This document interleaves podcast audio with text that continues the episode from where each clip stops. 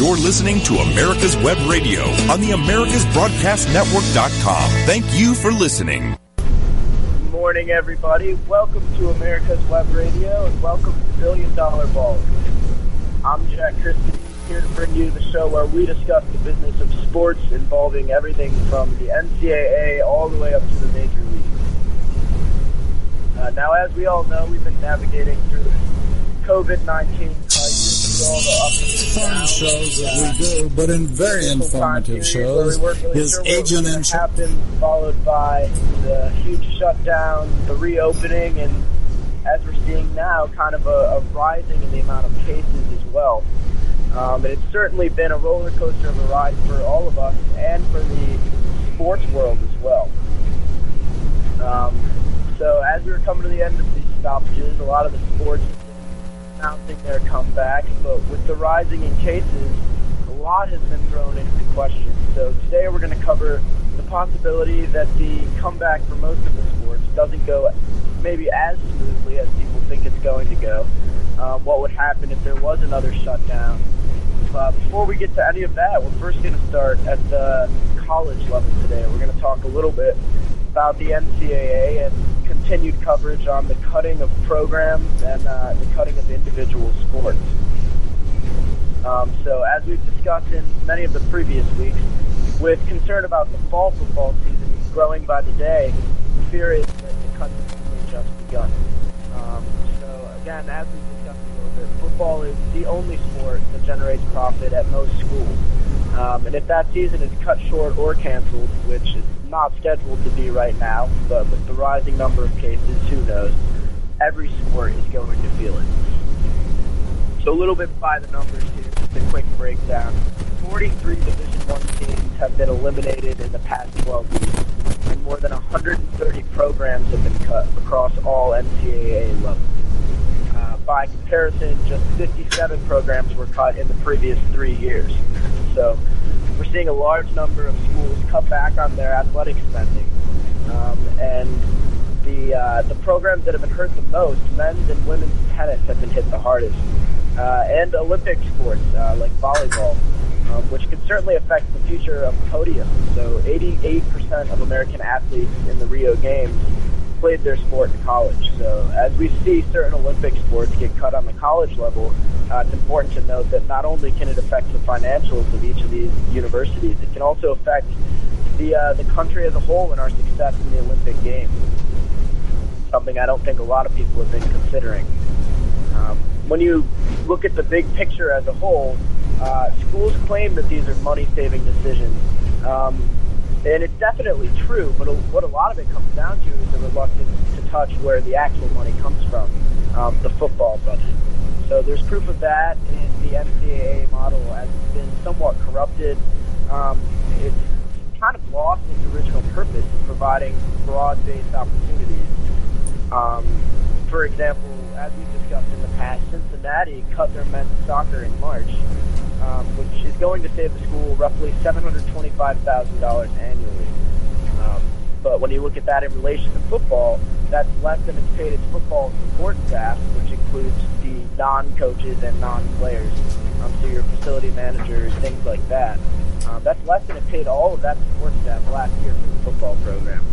And the Cincinnati head football coach actually made $2.3 million salary per year.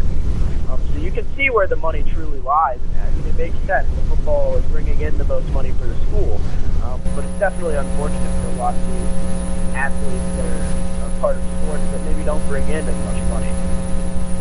Um, taking a look at the state of play a little bit, no Power Five schools. So that's going to include your ACC, Big 12, Big 10, Pac-12, SEC, and uh, Notre Dame, who actually has their own conference.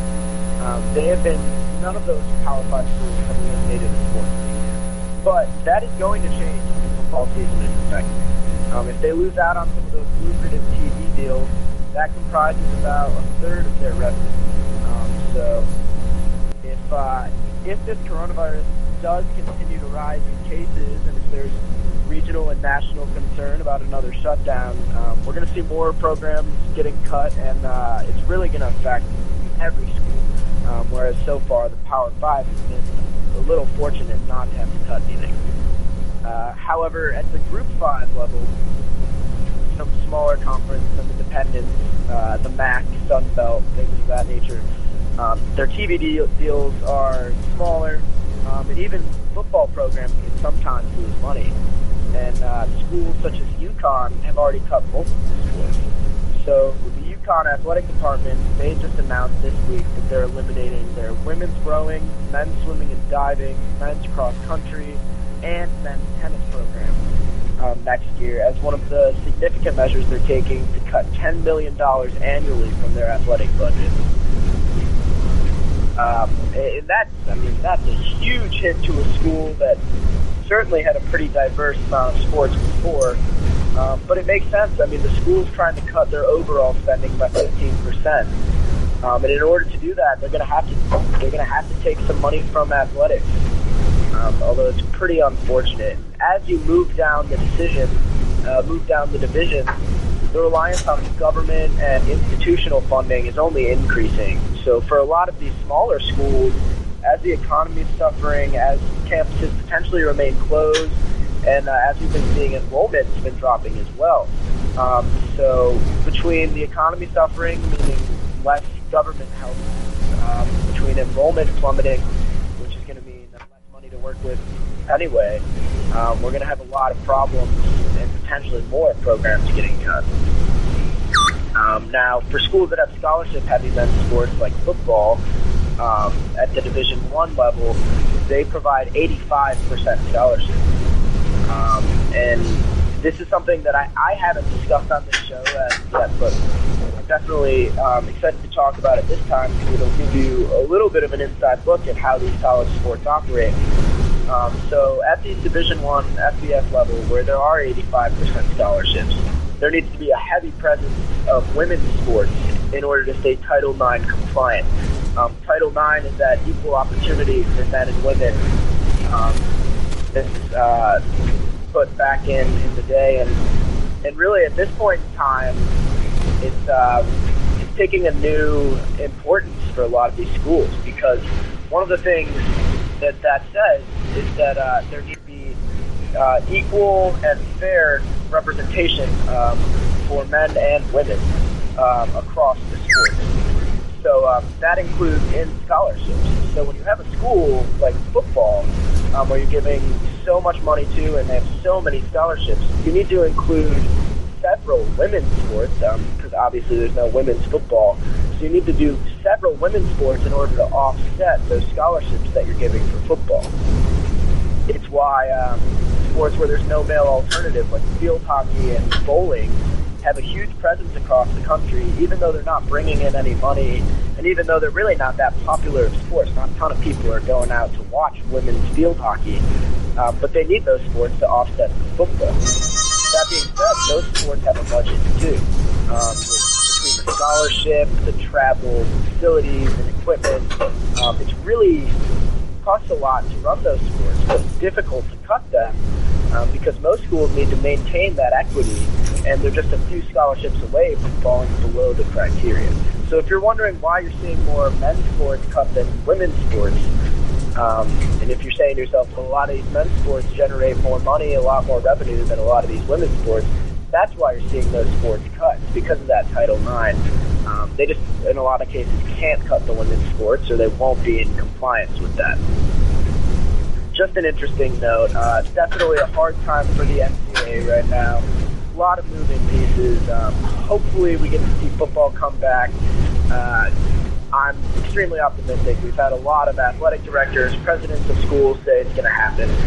Um, there have been a few stubborn ones, but fingers crossed that'll come back, and, and maybe uh, in a few years we'll see things come back to normal and see programs come back. But for the time being, definitely a tough time for college athletics. Um, moving forward to cover a little bit of what we're going to talk about in this show. Uh, it's going to be a very interesting show today, uh, full of a lot of news. Um, in the past, we've been talking about the potential for a lot of these leagues to come back. Um, we're now at a point where most of the professional leagues, and in fact all the major professional leagues, have announced a comeback. Um, although with the rise in cases, we're going to talk today a little bit about how uh, those comebacks could be at risk.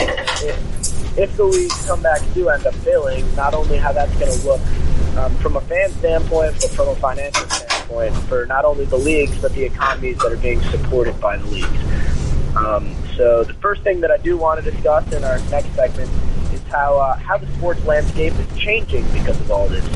Um, there have been a lot of trends towards virtual fandom and virtual sports even prior to the coronavirus occurring.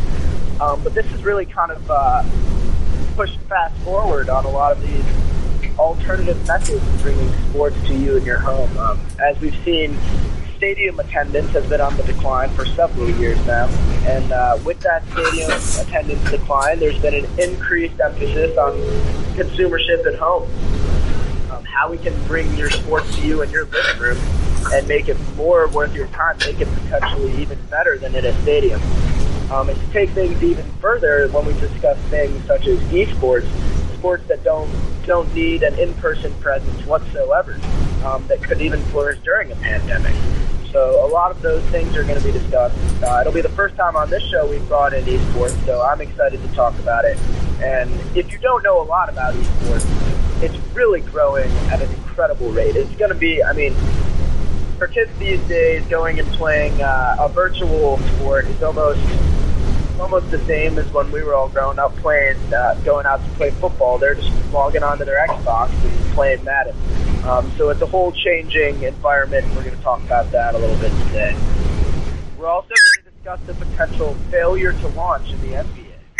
Um, so if the NBA does uh, does again, as they're planning to come back in Orlando um, in that bubble in Florida, it is one area where coronavirus cases are rising um, more so and at a faster rate than most other places. Um, so it'll be interesting to see if they're able to follow through with that. People have already been expressing doubt.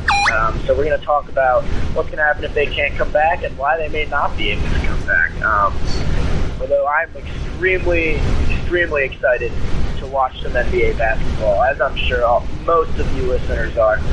Um, so although we're going to talk about some not so fun ideas today, um, let's all remember at this point in time, we're still planning on bringing back the NBA, and I'm hoping it's going to happen. And our third topic, not to give too much away, but if you haven't heard by now, the MLB is back. Finally, finally, finally, they came to an agreement. Um, we're going to have professional baseball this year. A little less than a month, and a little over a month away.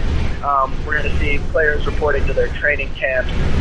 Uh, surely took long enough, but finally getting baseball back. We'll break down uh, what that return is going to mean for the league, the players, um, and for the new collective bargaining agreement that has to be uh, collectively bargained in 2021.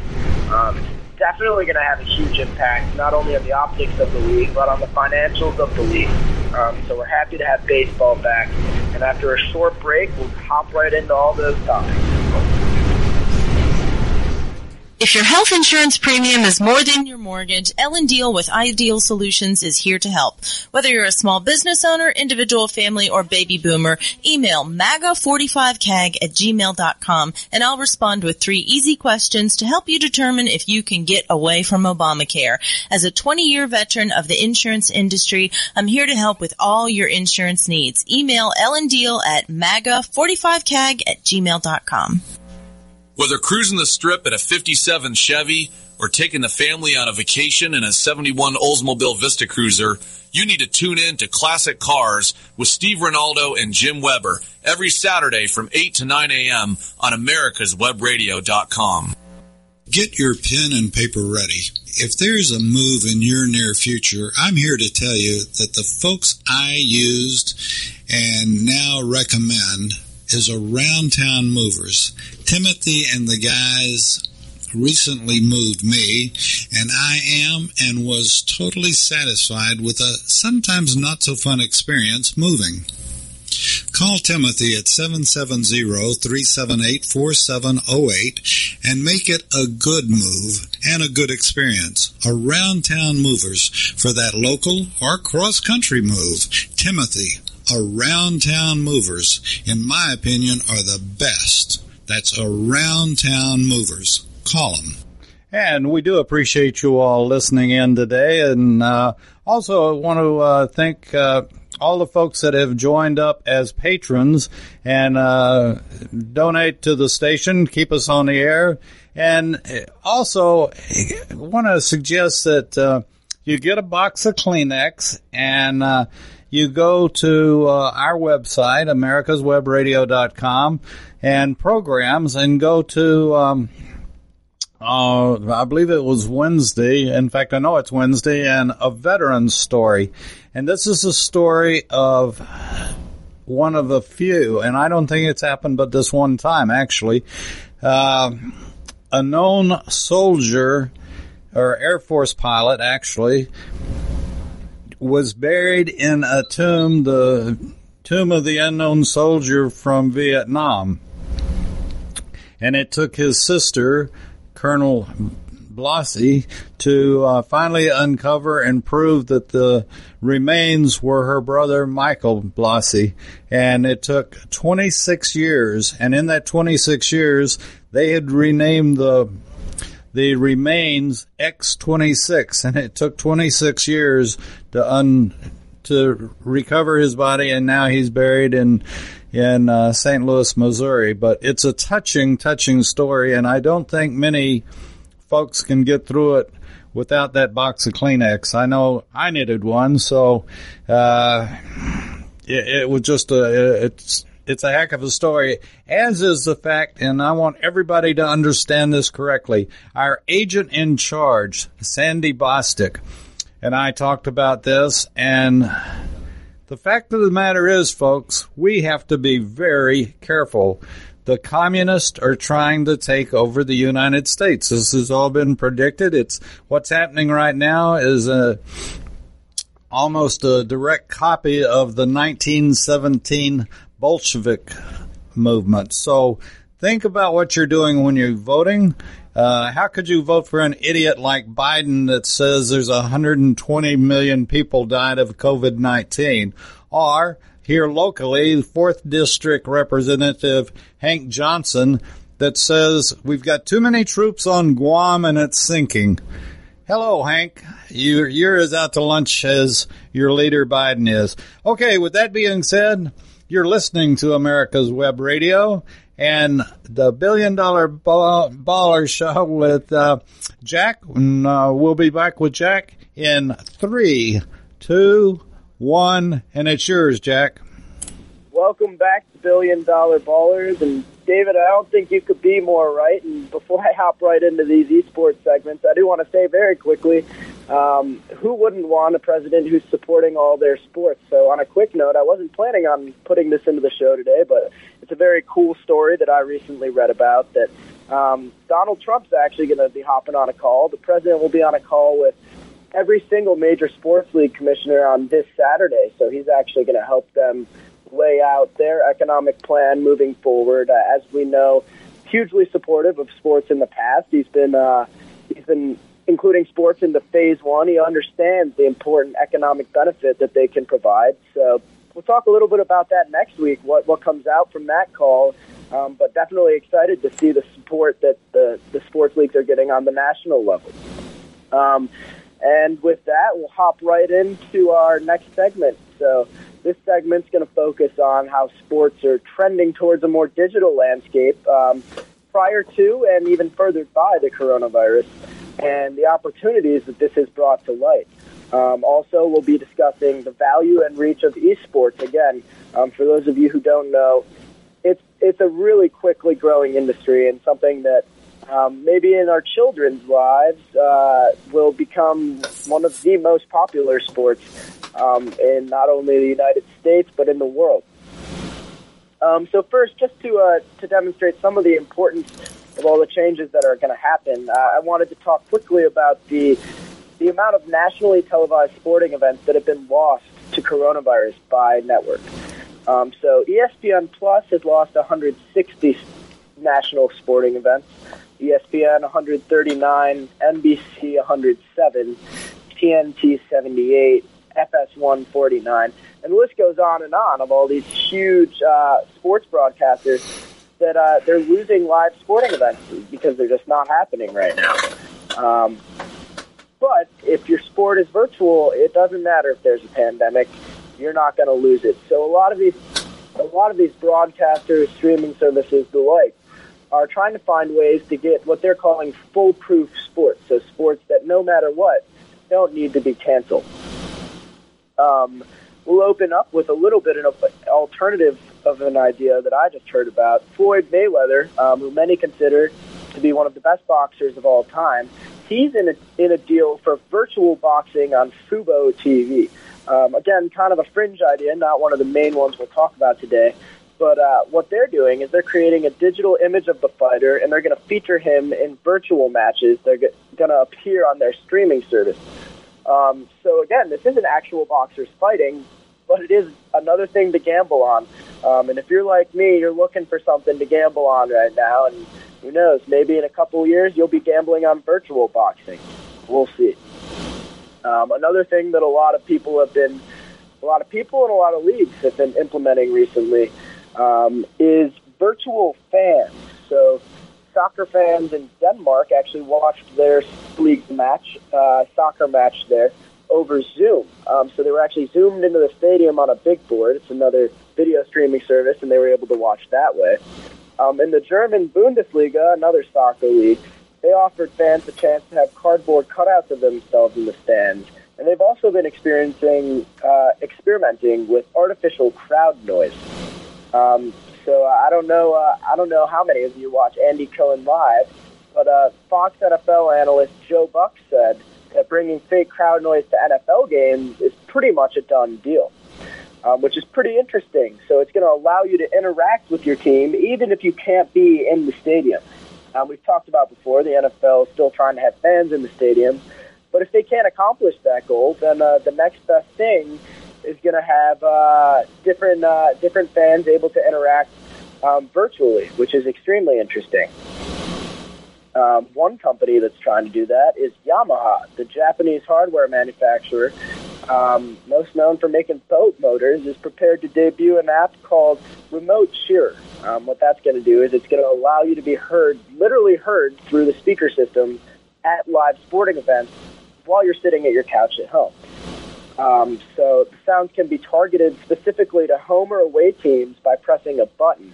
Um, there will be strategically located speakers in stadiums and certain protective measures put in place. You, you can't say whatever you want to, um, but there's a way to support your team on the field through actual virtual crowd noise that you generate at home with millions of other fans um, which I think is great. It's, it's uh, one of the biggest issues I've had with sports coming back without fans is that the crowd noise is, is a major part of the game. And if you take that away, um, causing all you get rid of a home field advantage essentially. So um, great to see some ingenuity on that front, even if it does happen to be Japanese. I'm sure there'll be an American counterpart coming out soon. Um, moving on to esports was one of the things I'm most excited to talk about today. Um, did you know that gaming is actually the fastest growing form of entertainment in the world? Um, that's not hyperbole. It's actually it's the truth. It's exploding. Um, so these video games they're they're not just for kids anymore. Um, an entire generation of adults was raised on video games, myself included. Um, most under the age of 30 are in fact growing up or have grown up with video games being a central part of their lifestyle. Uh, the numbers are pretty staggering. It's estimated that 2.5 billion people around the world play video games, um, and that includes two out of every three Americans. Uh, the games are growing in popularity every year, um, and, and the amount of esports, that's the video game competitive aspect, the online sport, is also growing at a crazy rate. Uh, there are an estimated 454 million esports viewers worldwide, um, and that's expected to grow to 645 million by 2022. Um, so with all that viewership, it's expected to rival, rival Netflix, Hulu, HBO, and ESPN. Um, some some things that we we take for granted as being the most popular services yeah, they might get passed by esports. And I know it seems like a crazy thought, um, but this next, next statistic is something I found pretty staggering. and hopefully it shows you that this isn't just a gimmick. It's not just something that uh, is popular in in Asia. It's not just something the Chinese are into. This is really becoming commonplace all across the world, and especially here in the United States. Um, so ESPN, uh, everyone knows, the worldwide leader in sports. They've been airing uh, a game called League of Legends on their website. Um, this League of Legends video game, it's kind of like a combat video game, and it's uh, it has a giant viewership. Uh, they have their own league. Uh, the game itself is called League of Legends, but there, there's actually a league for that game. Um, and in 2018, the World Finals of that game had nearly 100 million viewers. Actually, last year in 2019, it topped 100 million viewers. It had uh, the numbers are a little bit iffy, but between 105 and 102 million viewers. For some context, last year's Super Bowl had 103.4 million viewers. Just let that sink in for a minute. The League of Legends World Final had as many viewers as the Super Bowl. That means there's a good chance this year's League of Legends World Finals has more viewers than the Super Bowl. So if you think that this is just a trend or, or this is something that's in, although it is in its infancy, this is something that uh, is not going to catch on. It's a niche sport. It's not that popular. It is literally becoming more popular than the Super Bowl, which I it, I struggle to wrap my head around, and I'm sure many of you do as well. It's pretty crazy.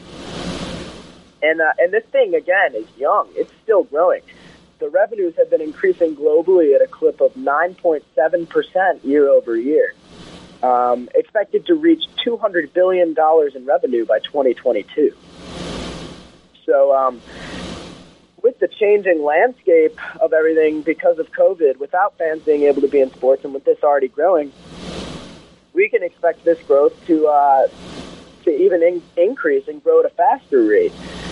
Um, and it's going to create all sorts of opportunities from sponsorship to um, to youth involvement to uh, I I myself have been um, in talks with the intramural sports programs at Michigan um, and attempting to get an esports uh, team together for Michigan, um, building infrastructure, getting scholarships. I mean, um, when anything becomes so huge at a professional level, um, you need to you need to allow opportunities for college athletes to play the sport. Um, so this is something that's just starting. It's not going away soon. It's in fact going to be getting bigger soon, and it's um, uh, something that we never probably would have expected 15, 20 years ago. Um, but it is the reality now. Um, one last note on esports. Um, and there are a million stats and figures that I could show you. Um, but uh, the the growth in the audience uh, is something that I want to focus on, and and if you look at the demographics for these esports fans, um, it's it's obvious that they're trending younger. Um, but one of the biggest benefits, uh, especially in a time where we've been talking so much about racial equality, we've been talking so much about um, equality between the sexes, uh, the demographics, uh, while they do trend slightly younger, they do definitely trend um, slightly more to the men's side.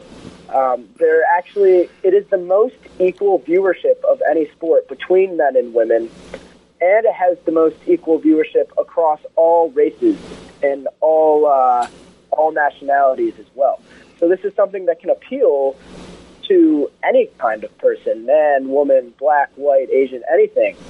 Um, and I think that's one of the big strengths of it. Um, regardless of, of what you think about needing uh, needing equality um, of the races or anything, or equality of different sexes, I mean, it's hard to find a product that can so widely appeal to every person. So that's something that's going to allow them to make money. It's going to allow them to uh, continue to prosper as a sport. Um, and with that, before we get into news about the NBA, we'll go right into another short break. And we're ready for that little short break, as a matter of fact. And uh, want to remind everybody that on America's Web Radio, if you want to participate, you can join uh, join as a patron. You'll get a newsletter as well as uh, uh, informed of new shows that are coming on, or shows with special topics that are coming on. And want to thank all of the folks that have joined as as patriots and patreons. Uh, we uh, that's the way we stay on the air with uh, great shows like Jack's and uh, all the other great shows shows that we do for veterans. We are particularly proud of our veterans, our military, our and our support of the military, and we do it every day. We want to remind people that if you're coming to Atlanta, Georgia, be sure and make one stop, the Georgia Military Veterans Hall of Fame. And another stop is the JC Healing Wall. The JC Healing Wall in Johns Creek, Georgia is the 50% replica of the Vietnam Wall in Washington, D.C. And the, the one, Johns Creek Healing Wall, is the one that traveled all over the United States. And going to small cities and letting people that couldn't go to Washington see their friends, their sons, their loved ones uh, that had died in action on the wall, the Vietnam Veterans Wall. So be sure and put Johns Creek on your list of places to go and also the Georgia Veteran Military Veterans Hall of Fame, as well as Peachtree Corners has a great memorial to uh, Vietnam veterans. And if you're a veteran, tune into um, many of our other shows. You'll love them. And like I said, uh, uh, present tissues if you go and listen to our archive of a veteran's story. Uh, it will touch every heart. And I just want to take this opportunity to thank all of our hosts. They are great, and uh, most of them do this just because they have fun doing it, and uh, we need to uh, support them as well. And we want to remind everybody this is Red Shirt Friday, and uh, wear a red shirt to show your support of first responders, our military, our veterans, and those that serve us. And as a radio station, we support our police.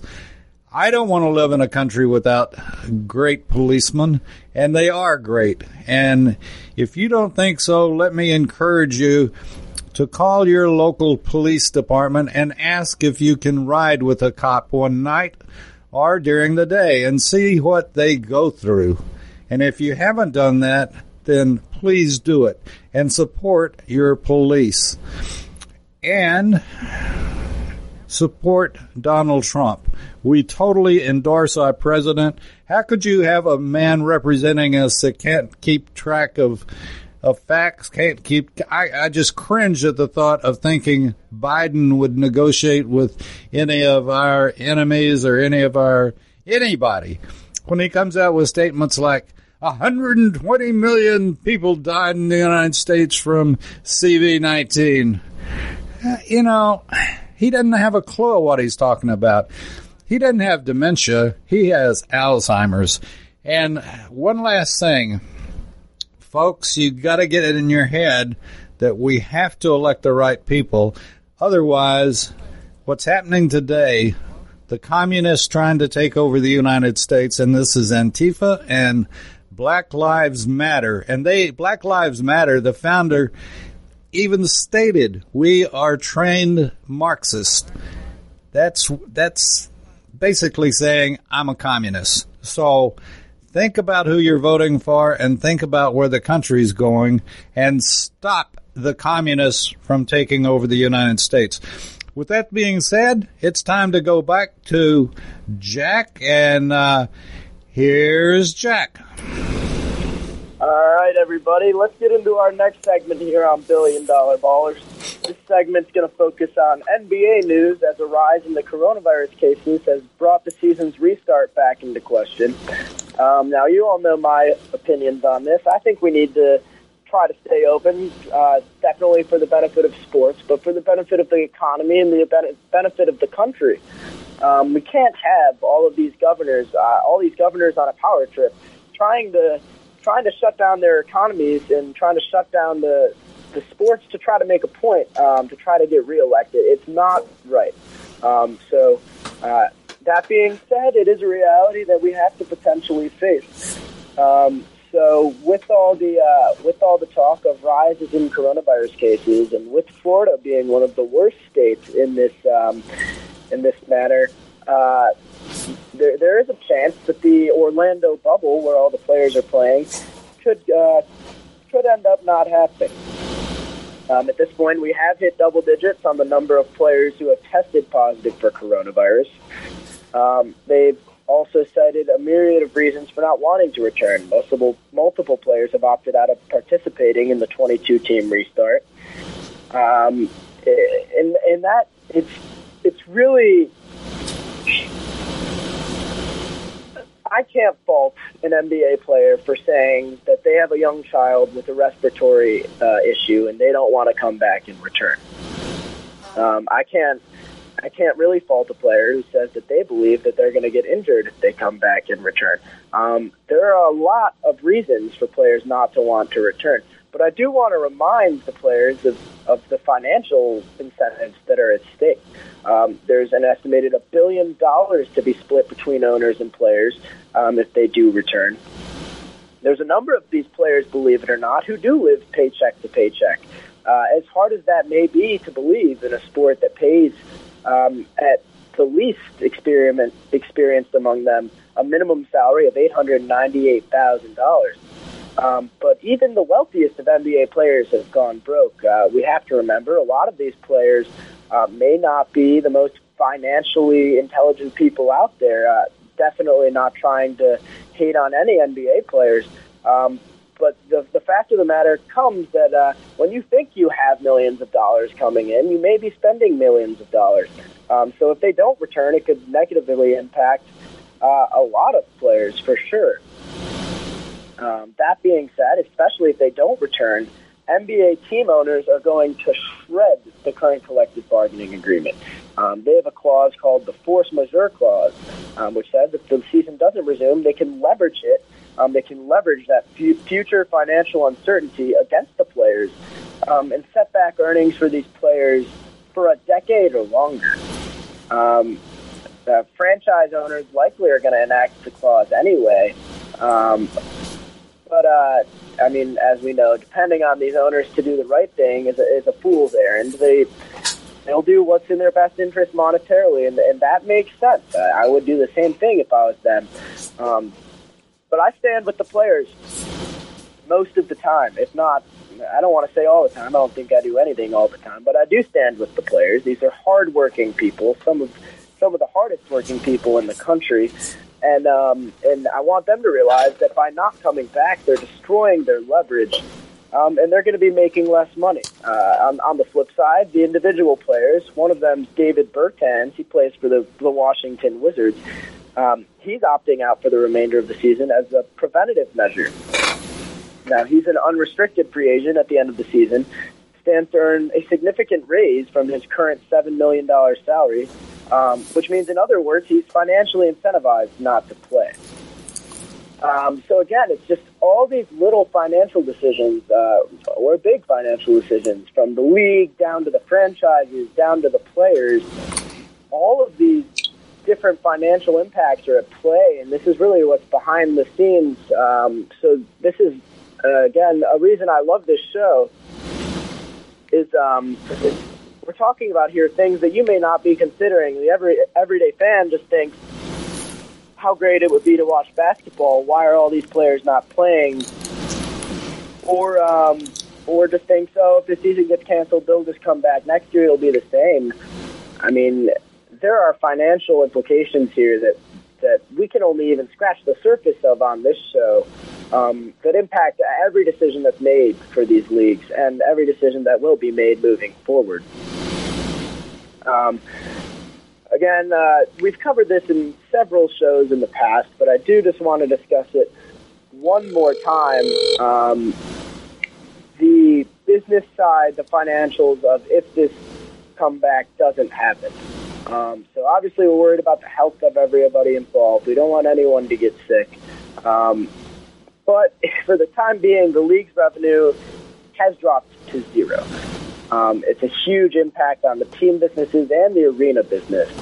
Um, and something that can't be recouped is the game night income from fans, and, and that accounts for roughly 40% of the league's annual revenue. Um, drawing focus to concern about the financial consequences of a canceled season uh, that would affect the salary cap, free agency, future earnings, and, and maybe the existence of this collective bargaining agreement. As we've said, the, the owners are likely to just tear that up. Um, we talked about if the NBA is going to come back, they're playing that shortened finish to the season that's going to allow them to fulfill their television contracts. That's going to net them roughly $2.7 billion this year. Um, that's nearly 30% of the NBA's total revenue. Uh, I mean, we're talking about massive amounts of money at play here that we can't just throw away um, by not bringing back a season because of a little bit of fear of, of a disease, of a coronavirus. I, I understand people are dying. I get that it's a real thing, but uh, we have to draw the line somewhere. In, in a league that earns $8 billion in revenue per year, I mean, that's $8 billion you're taking out of the economy right there. That's no small amount of money. Robert, how you um, doing? So we really need that back. Good. Um, we're talking thousands of jobs that could be brought back, not just players and the staff. Is that what we're talking if, about today? If they're able to make all this money, then in the future, uh, they're going to be able to keep employing more people. They're going to be able to keep stimulating local economies. Oh, All these game day bars, shops, uh, all these things, especially in towns uh, where where sports really drive a lot of the economy, and we we have a ton of towns small market teams that bring so much money to yeah. the community. No, I need to call in um, on the four seven So we're we're definitely excited two, two, to uh, to have two, NBA back. I'm hoping four, that we don't see nine. too many players that I are opting really out. Wanna, um, and and that the coronavirus I cases really in Florida don't cause people uh, don't cause the league to stop that uh, that return to action. And also that um, Johnson and so, uh, the representative before we get into our next segment, um, we, in our next segment we will be talking about the return of the uh, MLB, which and then um, also which actually just came to an agreement that they're going to come back. So and, optimistic and about them coming back. They uh, certainly uh, seem to be BLM full steam ahead as of now. have been I know we've talked in the past about the MLB about all their struggles negotiating. them and um, but with them finally able to come to uh, to an agreement, to finally able be able to discuss a return, um, they're going to be recouping a lot of the money, that potential four billion that could have been lost if they hadn't returned. Um, so kind of uh, kind of the opposite of what we're talking about the NBA here. NBA's been uh, been rock solid on returning for a while now, kind of faltering a little bit now. Well, the MLB was very uncertain, and now the MLB is becoming more confident, and uh, they've actually locked in themselves coming back. So, just another example of how uh, uncertain of a time this is, especially uncertain of a time for sports. Hmm. Um, so, with that, we're going to go to uh, one last short break before our final Well, they're communists too, aren't they? Yeah, yeah. Okay, thanks.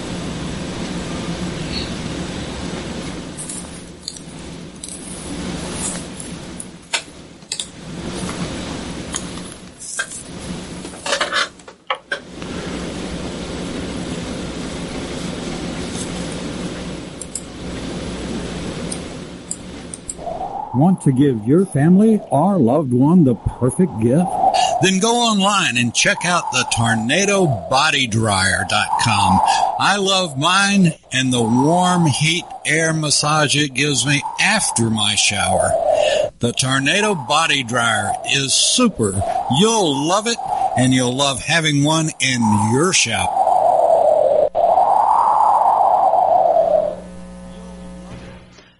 Name's Steve Ronaldo, host of the Classic Car Show on America's Web Radio, talking to you about antique car insurance. Uh, in this hobby uh, that I've been part of for years, not all insurance companies and insurance coverage is the same. I would suggest that you call JC Taylor or visit jctaylor.com to find out some information about some of the best antique car insurance you can get, such as agreed value uh, insurance for your classic car. Again, if you're when you get ready to to uh, insure your classic classic antique or even your street rod, call JC Taylor Insurance or visit jctaylor.com. The disease of addiction is a life altering challenge, not just for the person suffering its effects, but also for the family and friends who support and love the one caught in its grasp. What should be the course of treatment? Who is the best person to render treatment? And what is the best place to go for the care that is needed? We know that you want answers to these and many more questions. Call 770-696-9862 and speak to a representative of the Atlanta Healing Center. They can tailor a program specifically designed to address the needs of the person suffering with an addiction or give you guidance as to where that help may be found. Information is the key and the trained staff at AHC is here to assist. If you wish, you can also get more information on the website located at www.atlantahealingcenter.com. You're listening to America's Web Radio on the AmericasBroadcastNetwork.com. Thank you for listening. Welcome back to Billion Dollar Ballers, and welcome back to our last segment. Uh, as we mentioned before, this segment's going to cover the upcoming MLB season how that's going to look, the changes that are going to be made, uh, the incredible news that the season's not only confirmed to be returning, um, but that they got past the major sticking point of that player compensation. Um, so quickly, a thing to take note of in the midst of all this uh, is the statement that the baseball commissioner said uh, many months ago now that the owners stood to lose $4 billion if the season had to be canceled. Um, pretty significant. And um, although they could have probably um, come to a conclusion quicker, it has been a long time now, uh, a lot of drawn out um, negotiation, as we've seen. They do finally have an agreement in place. Um, and that agreement does include playing the season in empty ballparks. Again, um, playing in these ballparks without the fans, the absence of gate-related revenue, it, it's going to lead to a loss of six hundred forty thousand dollars for each additional game played. So there still is some of a loss of money of what could have been here, um, but it is outstanding to see that they did come to a conclusion. Now, um, I'll do. Uh, I'm not going to recap all the negotiations because it's just a whole nightmare of ins and outs and proposals and counter proposals. But I'll go over the last proposals that were made um, prior to getting this deal done. Um, so the last counter offer by the MLB um, made two weeks ago on a Tuesday uh, was a 60 game season at full prorated pay, um, which which apparently wasn't good enough for the players. Um, now you'll see why I'm mentioning this uh, very shortly. Um, but the union, the players' union, responded. They wanted to increase 70 games, additional financial benefits, um, and and the owners didn't like that either. They tried to come to somewhat of a halfway point of 64 to 66 games, um, and and even that uh, they couldn't agree upon. So after after a lot of discussion, um, after some some uh, some tension in the media um, some harsh statements. They actually came back to that 60 game proposal um, and announced a plan to return to play that features players reporting to training camp by June uh, by July 1st, leading up to a proposed 60 game regular season schedule, uh, what they had initially discussed, anticipated to begin on July 23rd and 24th. Um, so that's that, that's outstanding. It's a pretty quick timetable. We'll see if they're able to pull it off um, but it is on the horizon. Uh, the commissioner, Rob Manfred, said in a statement that they have provided the Players Association with a schedule to play 60 games, and they're excited to provide fans with the great sport of baseball yet again soon. Uh, they did have an official press release, which you can check out on MLB.com if you would like. Um, but it, I'll give you highlights here. It essentially announced that the decision was reached Monday it included a unanimous vote of the 30 MLB clubs under the terms of the March 26th agreement. Um, again, that was struck by the league and the Players Association and uh, came after the spring training camps were shut down because of the coronavirus pandemic. Um, the league asked the MLB Players Association to confirm that the players could report to training camp by July 1st. Uh, they announced that they could. Um, and uh, they're moving forward, obviously being careful of the COVID 19. They're having the players undergo testing upon their return. Um, and then, if, obviously, if they test negative, they're going to uh, immediately begin training. Um, in order to mitigate the travel, the schedule is going to include 10 games for each team against its four divisional opponents, along with 20 games against the opposite league's corresponding geographical divisions. Um, so, exam- for example, uh, the AL East will play the NL East and so on. So they are limiting the travel. They're doing local regional games, um, which should be interesting. I mean, we've talked in the past about sports adapting. I'm not sure that um, that the MLB. This is just speculation here. I don't know if the MLB thought about this, but if, if uh, with all these regional games going on this year, you have the potential to maybe create some regional rivalries here. Um, and maybe moving forward, they kind of do a system where they do end up playing a lot of the teams in the same area a lot. Um, similar to what we have in college football, um, we have the SEC, a lot of Southern teams playing. The Big Ten, a lot of uh, Midwest, uh, East Coast, some teams playing, things of that nature. Um, and that really just creates some of the best rivalries ever. I mean, talk Texas, Oklahoma, Michigan, Ohio State um, some regional rivalries that, that yield some of the most promising returns um, in terms of viewership and revenue just driven by these rivalries. Um, so maybe as the MLB moves forward, they could try to create some bigger rivalries and bring in some extra money. Um, that would definitely be great. Um, some more details about the upcoming season. Their spring training 2.0, as they're calling it, that's going to be held in the major league ballpark. Um, uh, as recent spikes of the coronavirus in Florida and Arizona have caused uh, all of the 30 spring training facilities to be shut down for deep cleaning. Um, unfortunate, again, different, but they're adapting. Um, I don't think it'll have a huge impact on the league. Maybe it'll actually help uh, as players get to train in their own stadiums. Um, if you are a baseball fan, although we try to keep it to the to the business side on this show, I'll, I'll talk a little bit about the new rules they're putting in because it does have an impact on the game. Um, the designated hitter rule uh, will be used in both leagues in 2020. It's part of the health and safety protocols.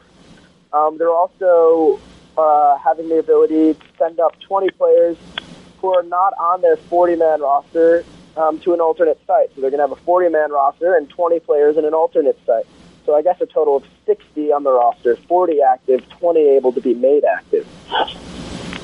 Um, it uh, it'll that will be reduced to 28 players active after two weeks, then 26 after four weeks.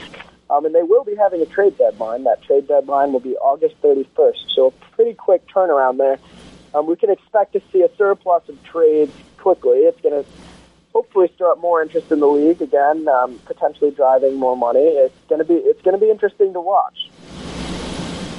Um, uh, several other little rule changes. If you want the full report of the rule changes, you can again go to MLB.com uh, and read all about that there. Um, the uh, the transaction freeze, uh, which has been placed since the season was suspended, is going to end today at 12 p.m. Eastern Time.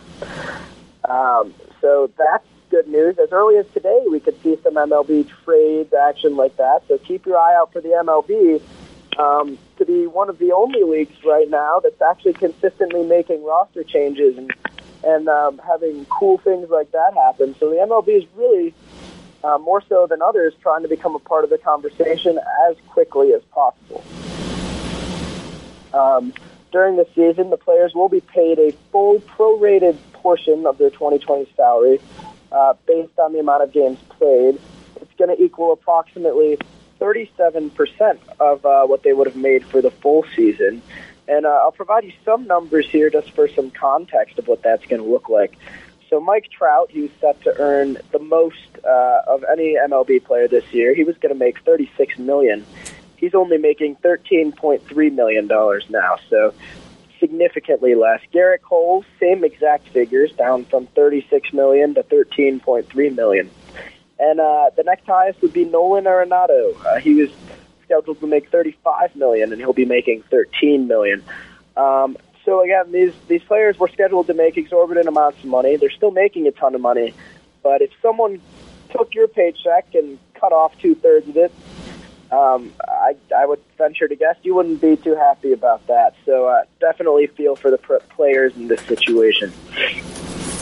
Um, our last topic of the day, uh, again, it does involve the MLB, is uh, their next collective bargaining agreement. So if you're not familiar with these bar- collective bargaining agreements, we've talked about them before on the show. Uh, what they are is they come together. It's the, the Players Association, the Players Union, um, and the league office, the executive league office, all the owners. They come together and they collectively bargain um, essentially everything. So this is down to a lot of rules, to financials, to uh, to scheduling, um, to benefits, the whole nine yards. Um, so the last time that they agreed on a collective bargaining agreement in Major League Baseball was November 30th, 2016. Um, and that runs out on December 1st, 2021. Um, so something that you could potentially expect here, as we've seen, these two two parties, that being the Players Association and the uh, the league owners and executives, they have not been communicating or bargaining well through this whole situation, and it could spell trouble for the MLB in the future.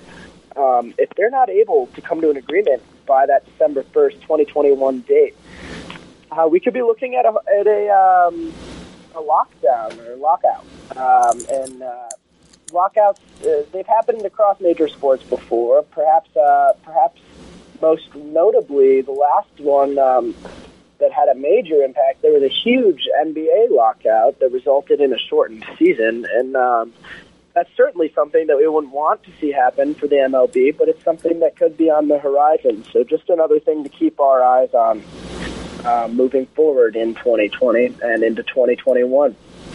Um, I think we've had a great show today. We've talked about a lot of interesting topics. I hope you agree. And uh, we'll hope to have another great show next week. Um, potentially talking about a lot of the same topics, but potentially talking about a lot of different ones as well. Uh, as we've seen, sports are changing rapidly. We have sports coming back, but we also have coronavirus on the rise. So, um, sports is something that changes quite frequently and quite quickly. So, um, we will discuss some some interesting things next week. I hope you've enjoyed, and I hope you continue to listen to America's Web Radio and continue to tune in to Billion Dollar Ballers. As always, I'm Jack Christodes, and it's been a pleasure to be with you today. And with that, signing off. You're listening to America's Web Radio on the AmericasBroadcastNetwork.com. Thank you for listening.